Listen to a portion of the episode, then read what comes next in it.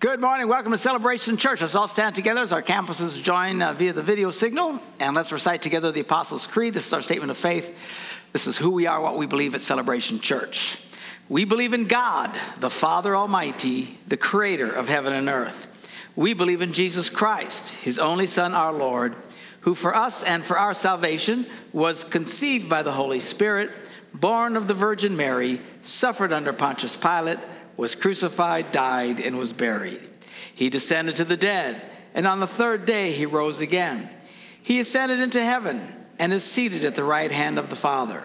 He will come again to judge the living and the dead, and his kingdom will have no end. We believe in the Holy Spirit, the holy Christian church, the fellowship of believers, the forgiveness of sins, the resurrection of the body, and the life everlasting. Amen. You may be seated. Good to have you with us today, and a shout out to our campuses over in Appleton and Stevens Point. A couple of years ago, Deb and I were in South Africa speaking at a variety of churches, and we had the privilege of speaking at a church there called Grace Point Church in the Johannesburg area, and got a chance to meet the pastor there and his wife, and very quickly became good friends. Gary and I text each other all the time with insults and all kinds of this. It's a wonderful thing. But he was here last year with us, and actually this morning he's looking around and says, where's Pastor Lathan? And I said, we only allow one South African in the room at a time. So I see Lynn back there actually somewhere. She snuck in. But Pastor Lathan, for those of you, some have asked me where he is. He didn't run away. He's over in Stevens Point helping pastor duties over there during a transitional time. Anyway, so Gary was here last year and shared with us, and again, we've continued to be good friends. Now, when we first met him 2 years ago, whatever, they had the one church, a gorgeous church in South Africa, and since then, they've been growing like crazy. They've added 6 other campuses. There's 7 total now for them, so they've surpassed us in their growth, which is great. And his personal ministry has grown. He's very well respected. He was elected as a bishop of his fellowship over there, which is a pretty big deal. He doesn't look like a bishop. He looks like a PGA golfer this morning. But anyway, he's only one of 2 white bishops in his fellowship over there in South Africa. Africa overwhelmingly are black people. So that just speaks to how much he's well respected by everybody. So anyway, he's here again with us. Would you please welcome my good friend, the Bishop, Gary Rivas.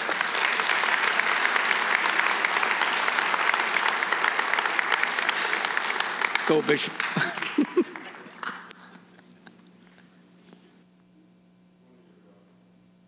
Yeah, there you go. Morning, everyone. It's good to be here again. Thank you so much for the welcoming. Thanks, Mark. I appreciate that. Debbie, good to be here. Thank you. So how many of you have been to South Africa? Okay. Is that it? Mark, they are more lost than you told me, man. Well, you're invited to come through any time. There'll be a church for you to fellowship at and a place for you to stay. I hope they don't all come at once, Mark. Otherwise, I'm going to be in a bit of trouble. But you'd be welcome there any time. It's a beautiful country that we love so much. So thank you. So I want you for a moment to imagine that you are you're walking along, stumbling along in the dark cave. And as you're going along, you're stumbling, stubbing your toe, hitting your head on the low ceiling that you didn't see, scratching your arms and all the rest of it because it's crazy in the dark. And just for a moment, in the distance, you see this light shining. And so you leave the group of people that you're with and you figure a way to go towards a small sort of semblance of light. Eventually, you realize that this light actually leads you to the outside. And after days and days and days of stumbling around in the darkness, you get to escape from this dark cave. It is the most glorious thing ever. You feel the warmth of the sunshine on your face. You feel free.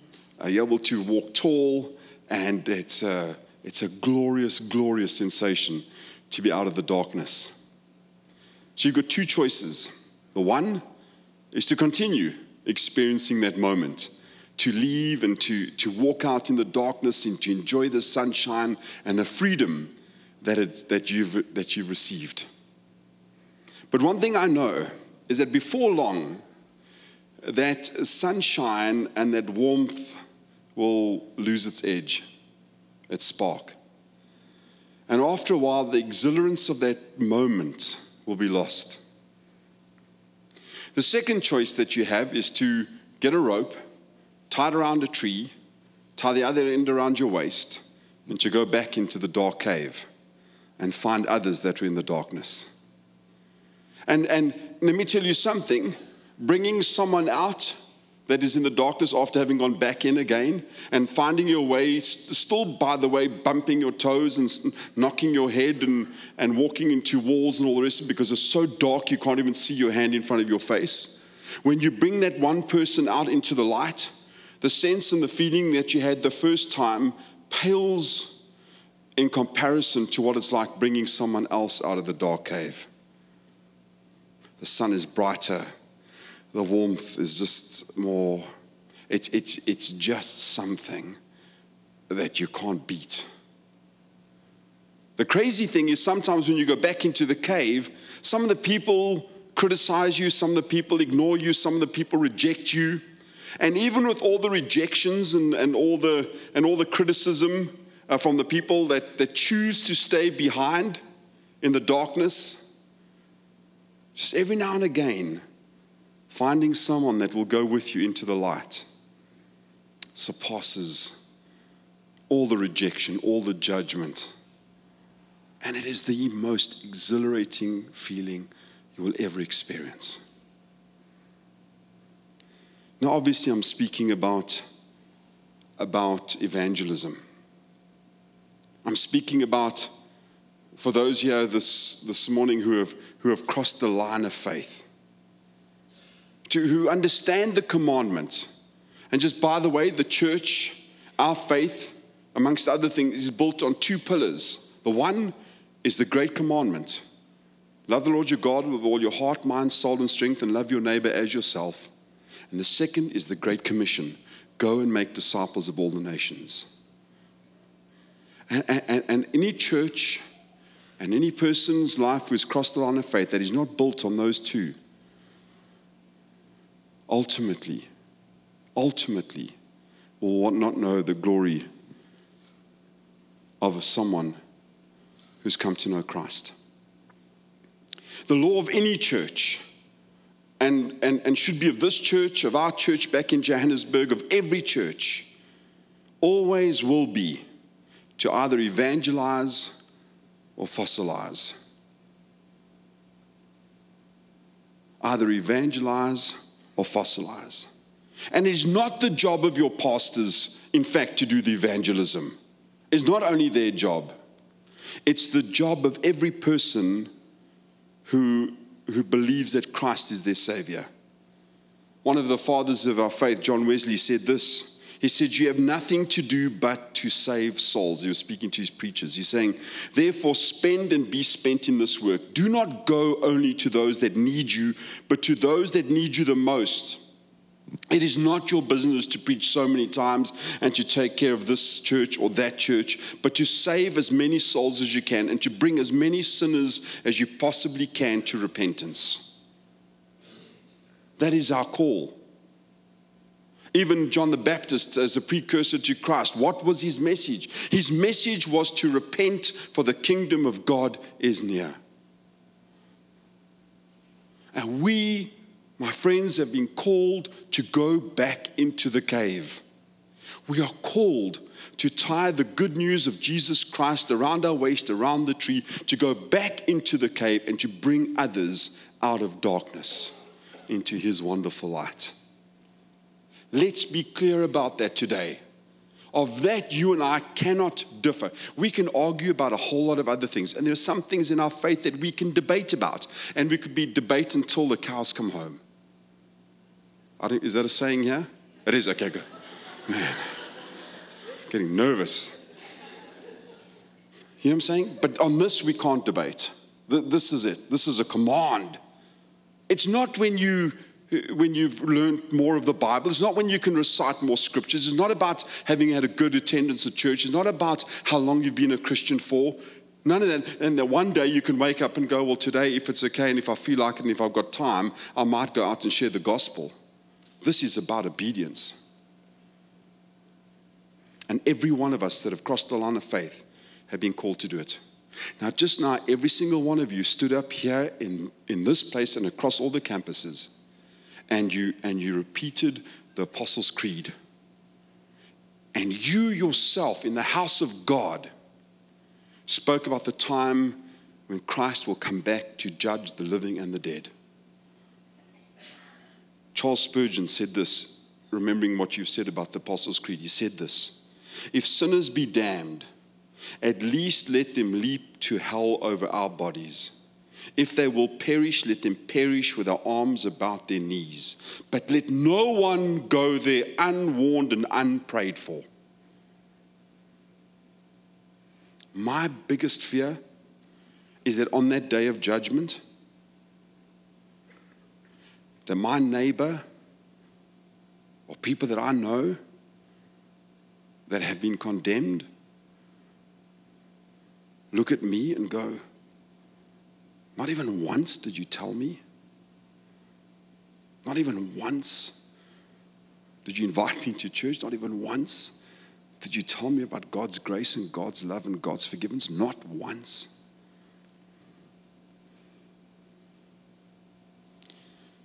So I go to the scriptures in John chapter 4, and there's a story of an amazing evangelist, the woman at the well. And in John chapter 4, Jesus goes to Samaria and he meets this woman at a well, busy drawing water. And he starts telling her about this living water that he offers her, that she could experience forgiveness and love and grace. And from that moment, she leaves and she goes back into the village to share the good news that she has heard from Jesus Christ. Now, put it into context. This well was outside of town. And we led to believe that the reason why she was drawing water from the well outside the village was because she was a woman who had a very dubious past. We'll speak about that just now.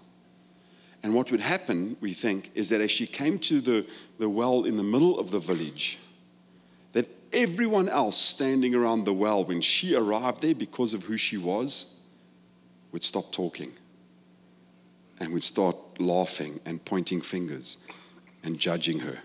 You see, she had gone through 5 husbands already and was staying with her 6th man. And so she was an embarrassment to the village.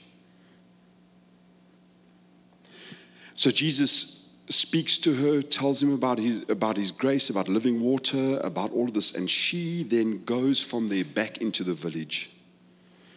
And so I want to pick it up from verse 39 after Jesus' encounter with her. Many of the Samaritans from that town believed in him because of the woman's testimony. He told me everything I ever did. So when the Samaritans came to him, they urged him to stay with them, and he stayed 2 days. And because of his words, many more became believers. He said to the woman, we no longer believe just because of what you said. Now we heard for ourselves, and we know that this man really is the Savior of the world. So a couple of things that you and I can learn. 3 things, in fact. First is this. Do you notice how Jesus intentionally positions himself to be a witness? I mean, this is not the place that he would normally find himself at all.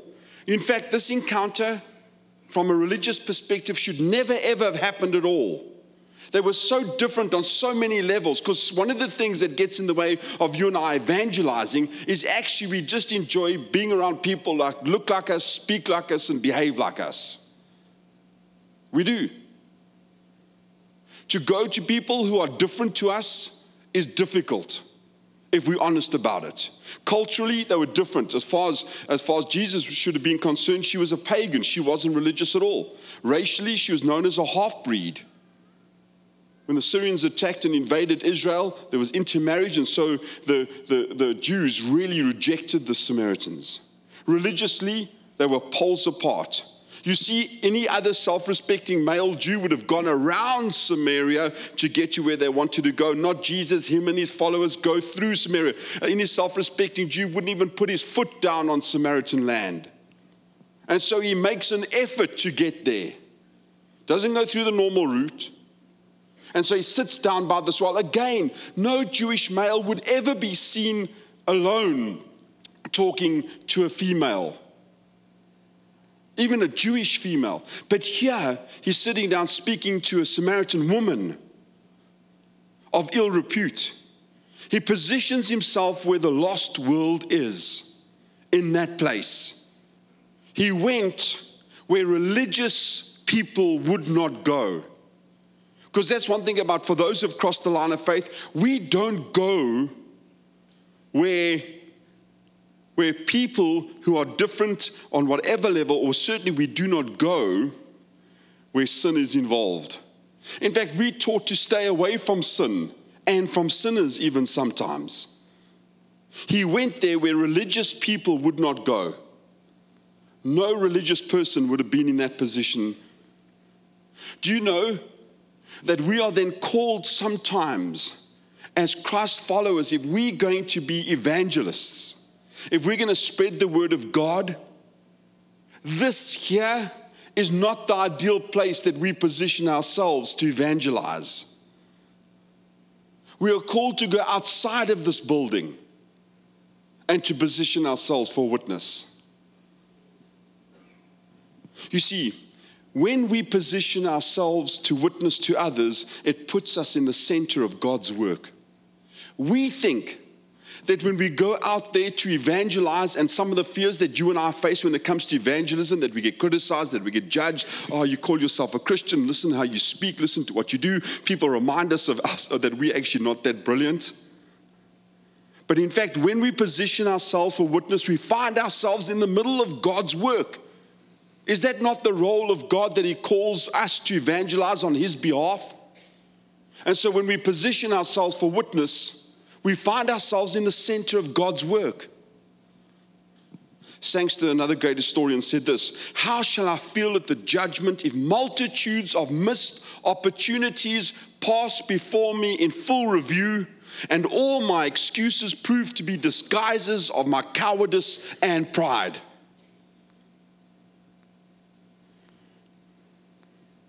I was reading of the story in Acts 8 of Philip, one of the followers, and an Ethiopian. So Philip gets told, go south, by an angel tells him, go south. Going south was not a good place to go, seriously, south of Jerusalem. It's through Gaza, it's through just not a good place. But he's obedient to the whisper. He goes south. As he goes south, the Holy Spirit speaks to him again and says to him, go to that carriage over there. And in this coach is an Ethiopian reading the book of Isaiah. Twice in a short period of time, does he hear the angel speak to him, and second time hears the Holy Spirit speak to him. Because God sets up a divine appointment for him, for Philip. Philip witnesses to the guy. Eventually the guy gets baptized in water, gets baptized, and then goes back to Ethiopia and changes the nation. I wonder to myself how many divine appointments I've missed. Because you know what? My calendar, my diary rules my life. There is no time for me to position myself anywhere outside of my diary and my calendar.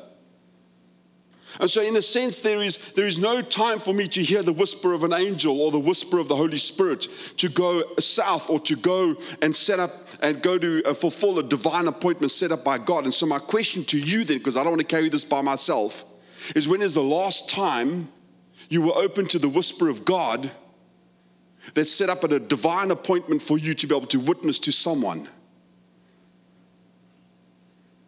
Or even when is the last time you intentionally positioned yourself for a witness?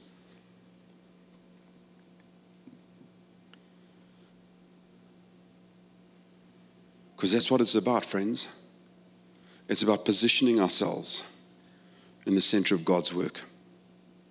Do you also notice, secondly, that Jesus accepts this woman where she was, but he loved her enough to offer her more. He accepted her for where she was, but he loved her enough to offer her more.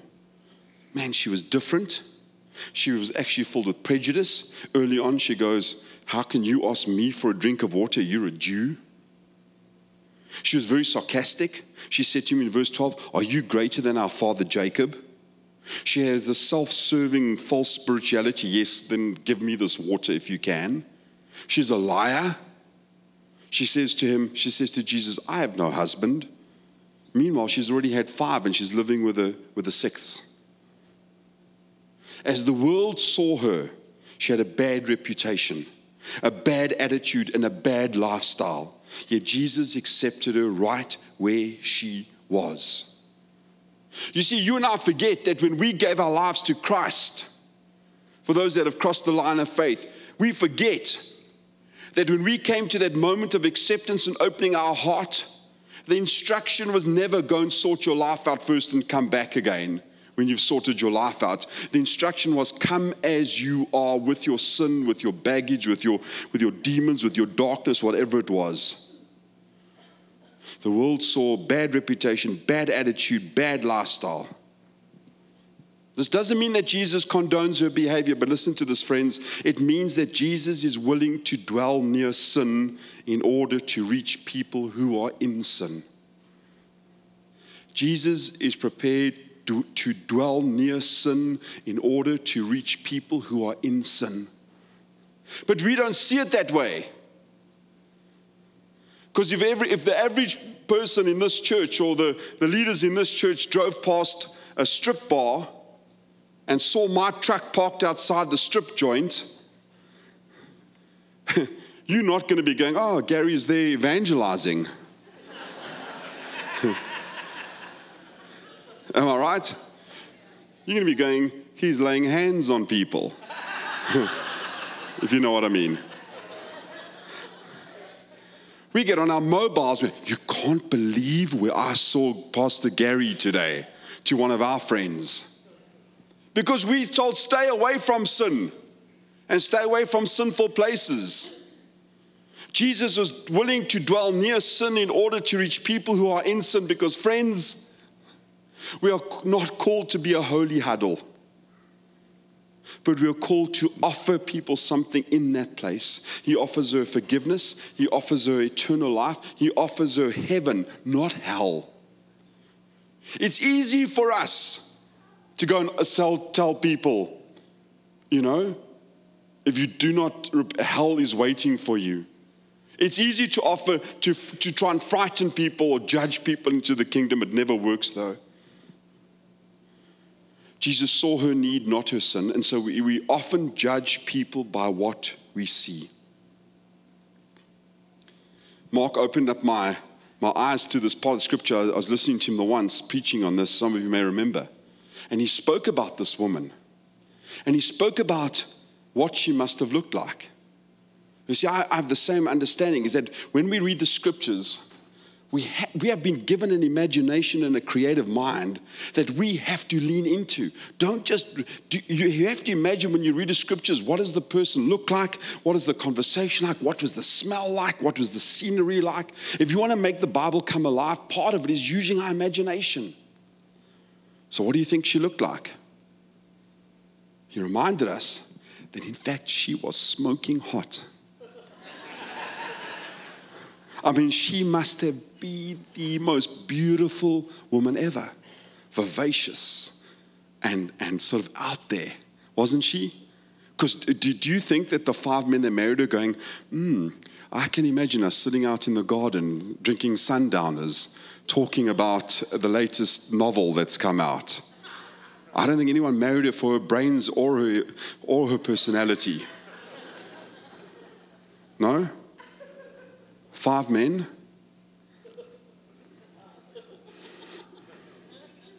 But you see, people reject our judgment instead of accepting God's forgiveness because we judge people by what they look like or what they're doing. Jesus sees the hurt, the loneliness, the guilt, the real her. He knew what she needed: forgiveness, love, and hope. Someone said, people don't care how much you know until they know how much you care. And isn't that true? You see, the thing is, as people come to me, they say, Gary, you've got to see this movie, or you've got to go and eat at this restaurant, or you've got to go to this place. They tell me because they love me and they want to introduce me to something that they've experienced. So instead of going to people and just judging, we go to people to offer them because we love them. The great commandment. I love you so much that I want to introduce you to something that I've experienced. I love you so much because I've met someone who can turn your life upside down. I've met you. I love you so much that I don't want to see you sitting in this place of darkness, of shame, of guilt, of unforgiveness.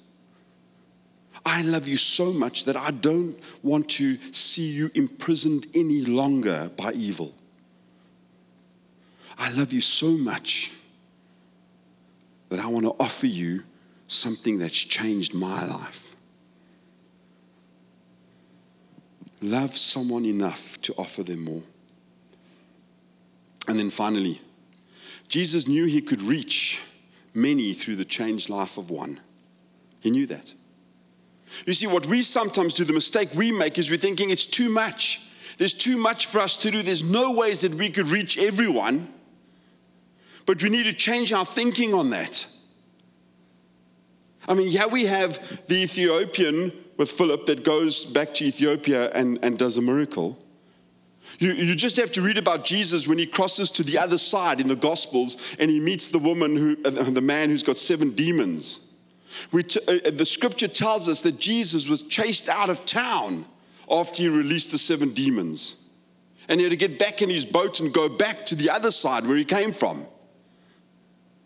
So hostile were the people to him there.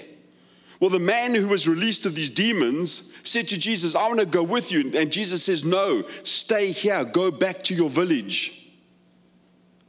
If you read the scriptures about 2 chapters later on, Jesus goes back to the other side. And because of that man's influence, 4,000 people came to know Christ. That one man that was demon-possessed. This one woman changed. And when one person changes because of the gospel, and by the way, for those who have crossed the line of faith, you are the one. That someone came to you and preached the gospel over your life. And you are the one that gets to change others. And so the local prostitute becomes Sarcha's first gospel witness. The first evangelist ever recorded was a woman. Changed. The woman of shame confesses that there is one who knows her every deed. Changed. The one who is experienced in every bit of flesh. Trust me. Offers testimony about the one who satisfied her spiritual need. Changed.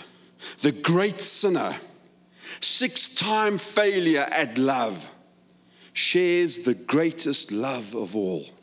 Changed.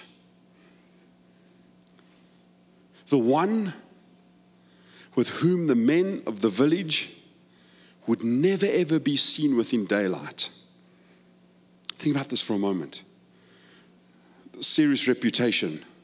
Man walking down the street in the village. She's walking on the same side of the road as him. On the sidewalk. The men would intentionally walk to the other side. Because they would want nothing to do with her because of her reputation. So the men in that village who would never be seen with her in daylight, the scripture tells us, follow her after she's gone back into the village to tell them about Jesus. Follow her to see this Jew who was the enemy and in fact invite him to come into the village where he stays for 2 days. These same men. So my wife, Jackie, wasn't able to come out with me this year, but last year some of you met her. I'm walking with her in the mall in Joburg. Busy walking along next to me, and this woman comes walking past us. And I looked. It was quick. It was just like one of these. She was beautiful. And so I had a quick look and looked forward again. Jackie, without skipping a beat, says to me, "Is that worth all the trouble you're in?"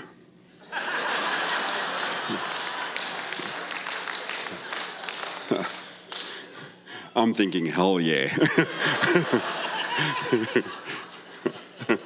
Ooh.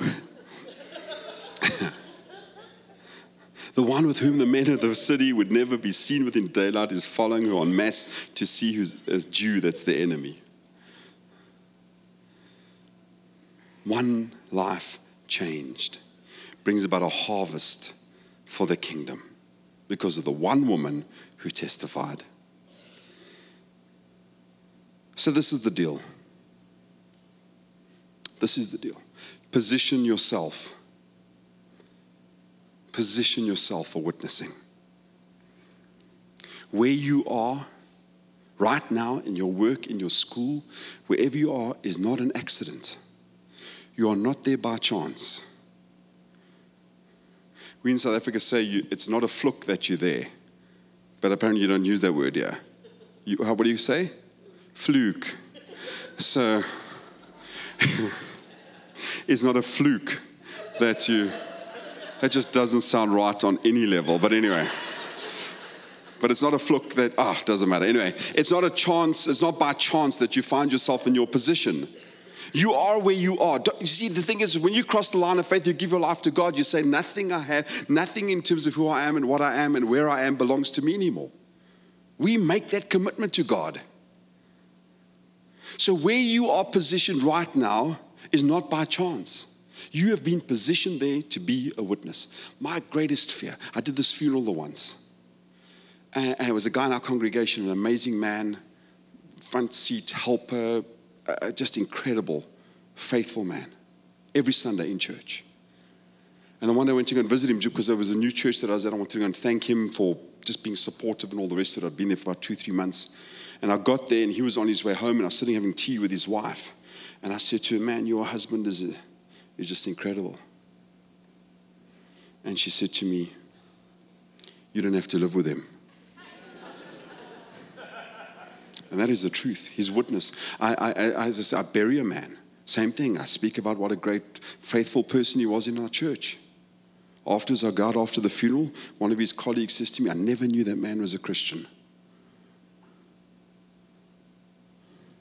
Position yourself. Love people enough to show them more. And remember, they're just one changed person. So my challenge to you today as a wrap-up is this. Some of you may have, my sense, is that too many of us have lost our, the joy of our salvation. We remember what it was like when we crossed the line of faith the first time. We had this fire that was burning in our belly. There was this excitement for the gospel. There was this man. There was this exuberance, this zeal that we had. Some of us have lost our shine. Some of us have lost the power. For some of us, we find ourselves in a rut. You see, we're good at putting on faces for the people around us. But if people around us had to really know what's going on inside us, and part of the reason why we've lost the fire in our bellies is because we haven't gone back into the cave. And we think that we can enjoy the sunshine and feel the warmth on our face for eternity. There is nothing like going back into the cave. There is nothing like tying the rope of the good news around a tree around our waist and going back into that cave and coming out with someone that sets our lives on fire for God. More than that. Let's pray. So, Father, forgive us, we pray. We have been disobedient. We have not fulfilled your commandment over our life. We have been scared. We have kept our faith to ourselves. Forgive us, we pray. Give us the power and the knowledge of your presence to go back into the cave that we too may show people the light that is Jesus Christ. Amen. Thanks, everyone. Amen.